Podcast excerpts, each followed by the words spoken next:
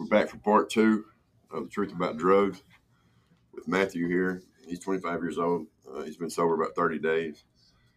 That's kind of what this little series is going to be about. It's going to be about the walk of getting sober. Uh, be different people along the way, different uh, times of sobriety.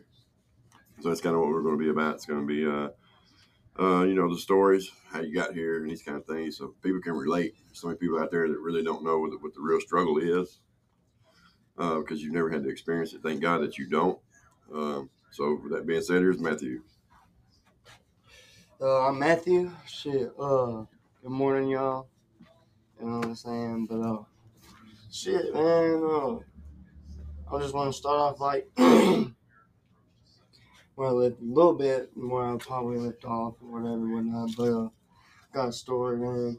So we was walking down Dickerson Road, man. That was our that was our main spot where, cause you know what I'm saying, right through there is really my stomping ground. So we're one of them, cause I have several actually. I grew up all over Nashville and Cheatham County, you know. But uh, anyway, so we was walking down Dickerson Road right there by uh Little Caesars. That's where I met my plug at right there with the autos on uh Vance Auto Parts right there. So man, we got our shit, you know what I'm saying. So we walked across the street well, you know, across the street, we walk on down behind the O'Reilly's down there by the uh, by the O'Reilly's, and I think there's a dollar store. And if you see what I'm saying, it's down there by Sicko and the old car wash where Starlito made that one uh, video. But uh, down that way, well, when was what man? We seen this black dude coming, and well, there's people in the back that already staying tense and shit. Man. This black dude started walking towards us, and then well, we didn't think nothing of it, man. You know, he went to the back. Me and Michael just barely went to the woods. Started. Was this when you first was homeless, or you been homeless? No, I've been homeless during this time. So we just went our routines because we go sell our paper and shit and get our money, and then about you know at the, at the end of the day, we just get hop on the bus and go meet them, and then we just after we meet them, we just either. If, you know, during this time, we just bullshit, walking around and shit. You know, we, we had a tent, but you know, I mean, it's just too damn cold, so we always try to stay on the bus as much as we could before the buses stop running. And then, or we go to the bus stop and just to sleep, man, because we would be so cold we can't sleep through the night. You know, I mean, sometimes we. How did, let me ask you a question real quick. Mm-hmm. When you first realized you were homeless or whatever, the first day, what was your first thought? Honestly, you were how old? I was 20, 23. All right, 23 years old. 23. And you just realized you and your twin brother, you strung out on dope and you're homeless. What are you going to do? Shit, man. Honestly, when we got together, we really didn't talk about it we did that day, but we just when I met him, we just kind of went to sell our papers. You know what I'm saying? Because we knew we had to get money because we didn't have we barely had dope. You know, we just we worked the day before we had dope. You know, but we just bought dope every day because we was going through it that much. You know, but uh. So we barely had dope. We went to work, you know, after we sold our paper. You know, in between we stopped and eat and talk together and shit. But at the end, we really had the conversation like, like, damn, you know, like, what we gonna do? Well, we know we can sell paper. We know we can make the money. We're just going to what we and there's a few nights we made enough to get a hotel and dope. You know what I mean? But the reality was, but it wasn't like that. Dope, but we chose we chose dope more than food, cigarettes, fucking to play. You know what I'm saying? Like we even had a few home, like a few people that through the contributor that got already got their place before we got ours. well, we, we would have to give them dope to stay there. And sometimes, you know, like the coldest is where we make the most money. You know what I'm saying? So it started, it, the money started going down. So we was like, no, fuck that. You know what I'm saying? We can't be sick. So we started, you know, every once in a while when it's really cold, we go. But other than that, we just mostly stay to ourselves. You know what I mean? Right. But I mean, everybody loved us, man. Everyone talked to us on the bus and shit, like twins, twins. You know, at first everybody was looking at us because we were so young, running these streets like they like we was. You know what I'm saying? I always ran them, but I always been in the car with my people and just never been homeless. And just all the people be riding the bus and shit because that should be packed. And man, they man, so many people told told us we was way too young to be out what we was doing. He was. You know what I'm saying? Like, and For it's me, crazy. I've been doing this shit for six shit about six years now. You know what I'm saying? Like, I guess I remember like uh, uh, I was 17. I was 17 when drugs really got bad in my life. Um, it caused, oh yeah, I don't, pretty much went home. I went to jail and a bunch of stuff, but yeah. So all right, so so anyway, that's a story for another day. But um, you were homeless. Y'all started selling these papers, okay? But you got a tent. All right. In the summertime, that might not be that big of a deal. But in the wintertime, that tent ain't doing a whole lot, is it? hell no, man. No, I mean, Did man, you- we had covers and shit, man, but it was still cold. I mean, it was better than when we first started off. You know what I mean? When we first started off, man, all we had was us. So when we lay down on the cold ass ground, we put the little bit of clothes, just a shirt or so on the ground, and then the rest of it, we put all the clothes on top of us, bro. Like no pillows, no covers, just us and laying on the cold ass ground on Dickerson Road, right there by the school, right there by Delway. Right there, on clothes to cover you up. Huh? Nobody helped you. Nobody offered to help you or nothing. Not at first, but you know what I'm saying. But no one really offered to help us. They just really gave us food. On that on, on that end, they gave us clothes. Man, I had customers because you know when you sell tape paper, you have uh, you have your you go you know you have customers Yeah. and certain ones.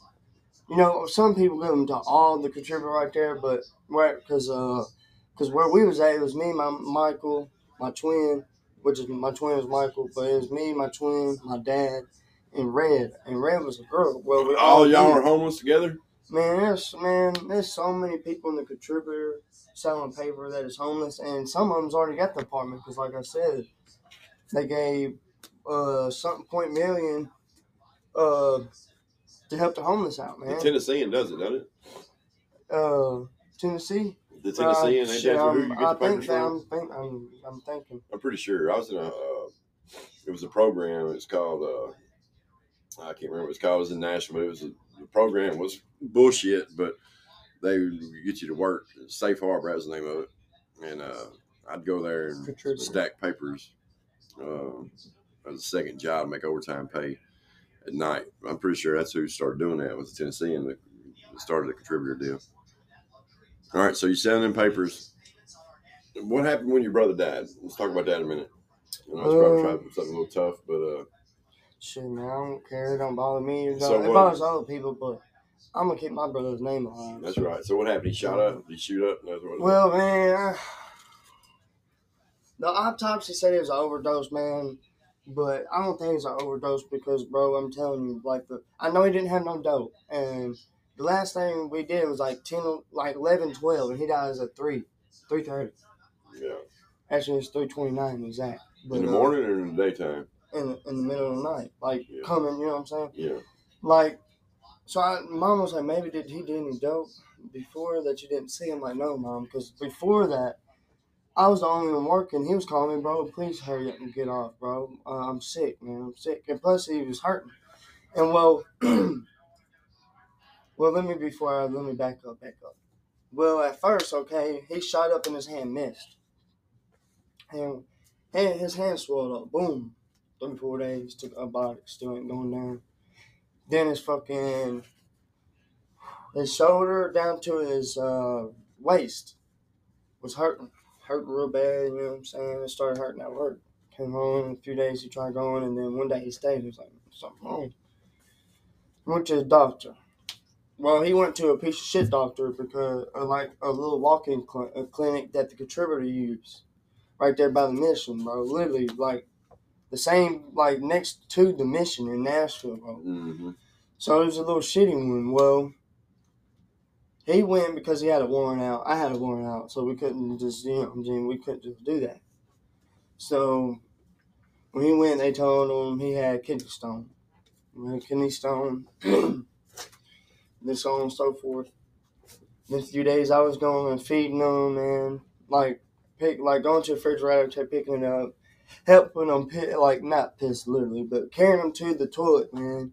Like he was just fucked up, man. And I was so fucked up that I was sober. I was realizing now that I think about it, you know, several times. He was suffering, man. He was hurting, was something wrong with him. And but then again, I was thinking like he had. They told him he had kidney stone, so that's what I thought he had. And even he had a, because he not he died, man. Like when he was taking his shit and doing coke and doing AIDS on top of him being hurt, because I would have to hit him because he couldn't hit himself. I have to hit him. So, so during this time, man, throws the kidney stone, and then he threw up that night before he died. Threw up black shit. I said, Michael, you supposed to be throwing that out? Like real shit. I remember. He was like, Yeah, Matthew. I mean, I got infection, man. You know. All right, you know. Then I didn't think nothing of it. So high. And then about you know, like I said, I was on the fourth, we tried to fall asleep, but I couldn't go to sleep because he was hurting so bad. I was worried about him. Yeah. So what I done was, he said, "Help me in the shower."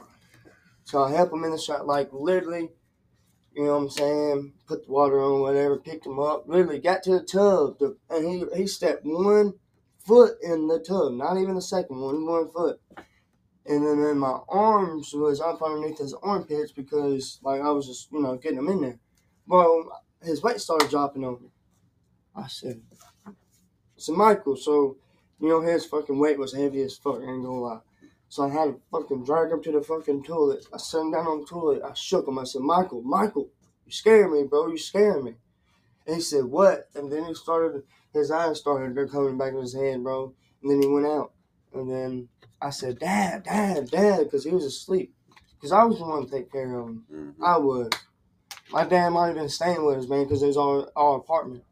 But we was, like, we was, I said, Dad, help me, you know what I'm saying? And he's butt naked. I fucking, I Yeah. fucking freaking out. So I'm putting the underwear on him. And then I dragged him to the living room, like where we where our air mattress was, because we didn't have no chairs to couch. We just moved in here. You know what I'm saying? Like I ain't even paid the first month rent yet, and it was only forty nine dollars a month. But we dragged him to the bed. I mean, so um, what on so forth we called. They get here. They said, I mean, I, I, I was on the balcony, out in the front balcony because I was on the 11th floor, man.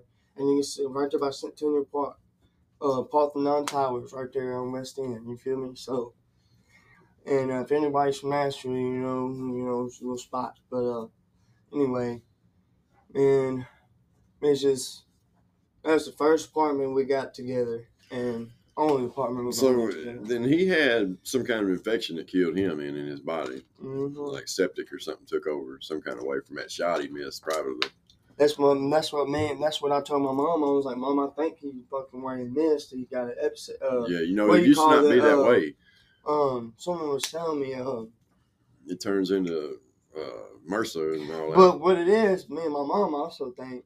Mama was like, I know it's not no overdose. I was like, Mama, I'm telling you, it ain't no overdose. And then she was like, Well, she said, I hope it ain't. And when the autopsy came. But what what I think, man, where they seen them fucking track marks, they didn't want to fuck with it. They just wrote it out as a fucking overdose.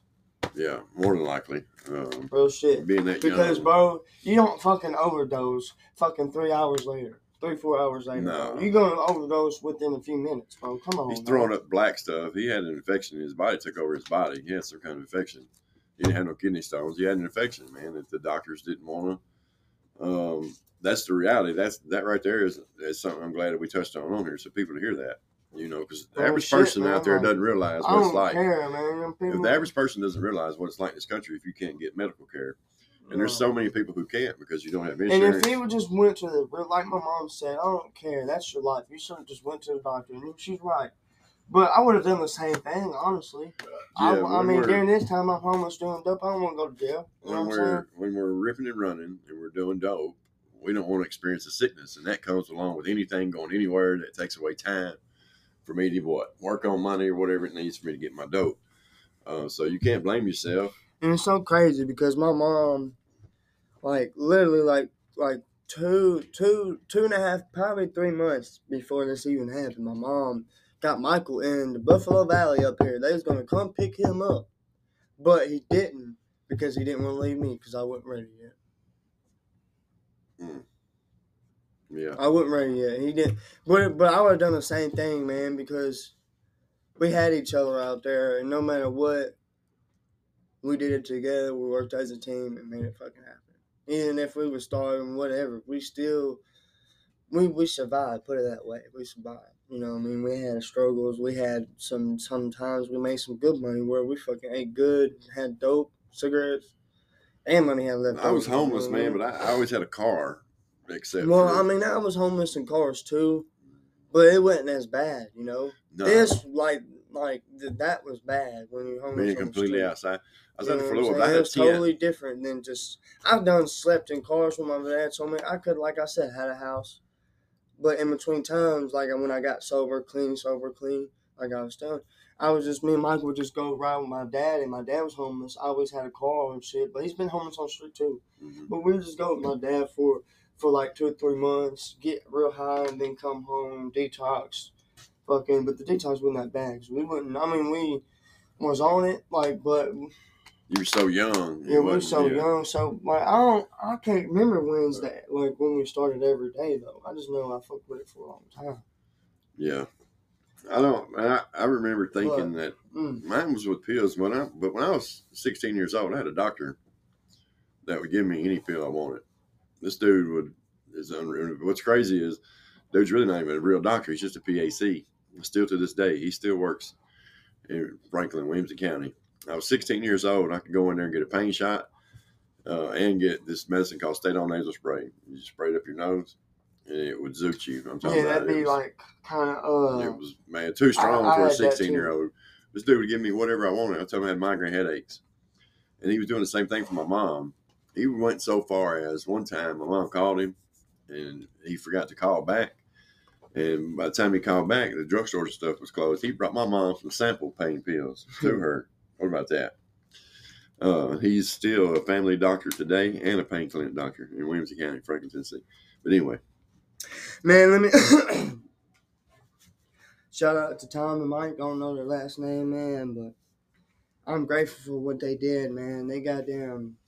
who were they? They're the people that led you to get Well, sober. or they, they, they, well, we knew them from Bronson because a few months past, before months, we always known them through Bronson. We stayed a night over there before we was homeless, like, because uh, Bronson's been, he's seen me grow up because he, he's from Cheatham County too, but well, when he came home, when Bronson came homeless, he met these two gay guys. I ain't, I'm not gonna lie about his. Their name is Mike and Tom, but they're Gay cool though. They're older dudes, though. They're Uh, you know what I'm saying? So Well- he took Bronson and whatnot, so forth, and you know what I mean. I've might been, be, I've been I mean- knowing him for a while. Anyway, Well, I'm gonna say this. I don't care. You don't like it on here or whatever. Uh, I don't agree with all that. So maybe they are good people or this, that, and the other, but they keep all that to themselves. Go finish, let me ahead. Go ahead. So let me let me just say this, man. When, on Christmas, man, it was so cold, man. They came to us and bought me and my brother fucking eight hundred dollars worth of uh, hotel nights through Christmas, through the New Year, so we stay warm because it was snowing. Not not this past year, but last year before.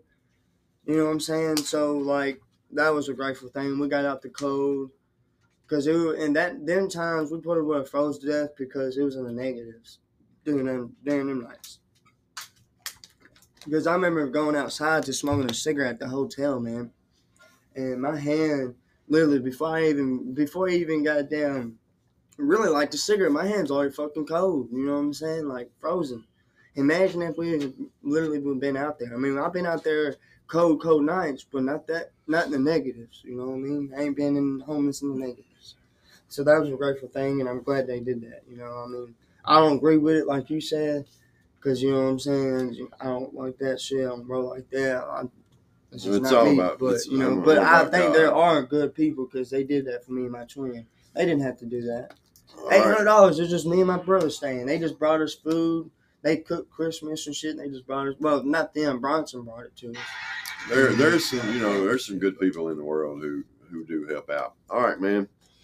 We're going to end this one, and it's the second episode. this is the kind of the life of Matthew. Again, we just want people to hear the reality of what it's like for someone. I mean, this dude is 25 years old, so he's done lived the life of people that's in their 50s and 60s couldn't imagine where his kid. Uh, I mean to call you a kid, but this young man has walked that, and that's what we want people to hear and understand. That hopefully, the idea is that all you young people out there hear this and realize, man, leave them pills alone, leave that dope alone. You know, uh, smoke a joint, uh, uh, drink a beer. Uh, I remember when that was just the most, the greatest buzz, man. You could go and work, cut grass during the summertime when you're young, drink a beer and smoke a joint. Man, that's what we greatest did buzz. also too, man. We got another guy that eventually I'm, I'm hoping to get on here. Um, he's uh he likes the the rap music a little bit and stuff like that. Hopefully we're gonna get him on here one time in the upcoming uh, weeks or maybe months um, to um, showcase his talent for one and then tell his story. We love y'all. God bless. We'll see you next time.